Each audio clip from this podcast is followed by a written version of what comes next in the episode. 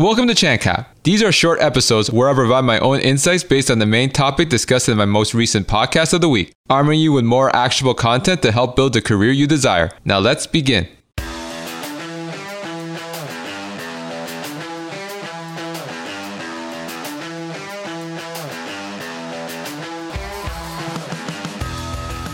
Thank you again to Megan for coming on my podcast and discussing her triple jump, which is changing job function, country, and industry all within a compressed time frame.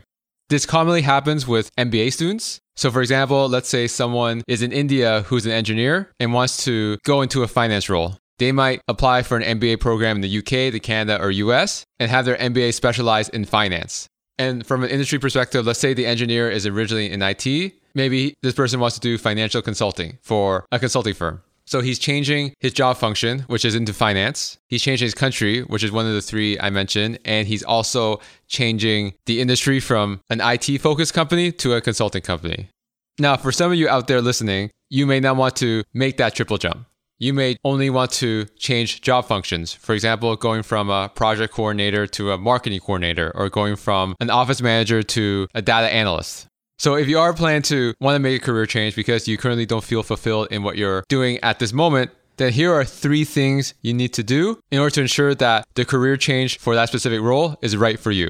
The first is research current and future demand for that role. For example, if you're trying to get into data science or some type of data analytical role, there's a lot of demand for that type of position. So if you do want to make a move into a data analytical role, it's a safe bet that you'll be marketable because there's so much demand for those positions. So that's the first thing. The second thing is really understanding what the day to day is like in that role. This is where reaching out to people on LinkedIn or people that you already know that have successfully transitioned into your target role and set up informational interviews to learn more about what they do day to day. I know a lot of career coaches out there, especially on LinkedIn, focus on informational interviews to get a referral for a job. But the other side of it is that it's also a great information gathering session for you to ensure that making this career move is the right move for you. So I say try to reach out to five to 10 people in your target role and to take it one step further that have recently made that career pivot. It'll make you more relatable compared to trying to reach out to someone that has been in that position that you want for the past 10 years. Which goes to my third point, and that is truly understand what are the required skills to make this career change and how long it takes to develop those skills. I've always said that there's nothing new. If someone is in the position you want right now, then they've already implemented the roadmap. So all you need to do is speak to the right people and follow the roadmap. So if you spoke to five people that recently pivoted into a data analyst position and you go through their story of how they got there, there'll be a lot of commonalities in their stories. So you know exactly what to do to get to their level.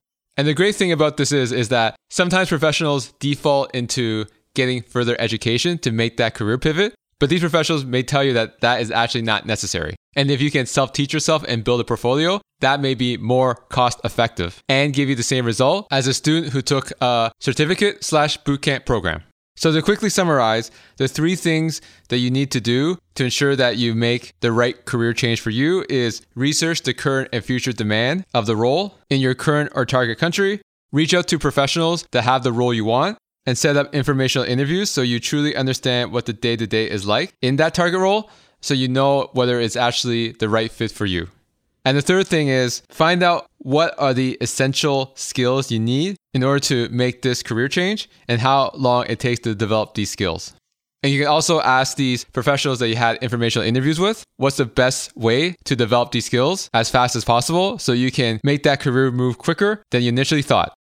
Now, I do want to caution that you can do as much research as you want, but you truly won't know if you will enjoy this career that you want to pivot to without taking action and learning the ropes. There's a saying by Alex Hormozi, a well known entrepreneur that has built his personal brand across the most popular platforms out there.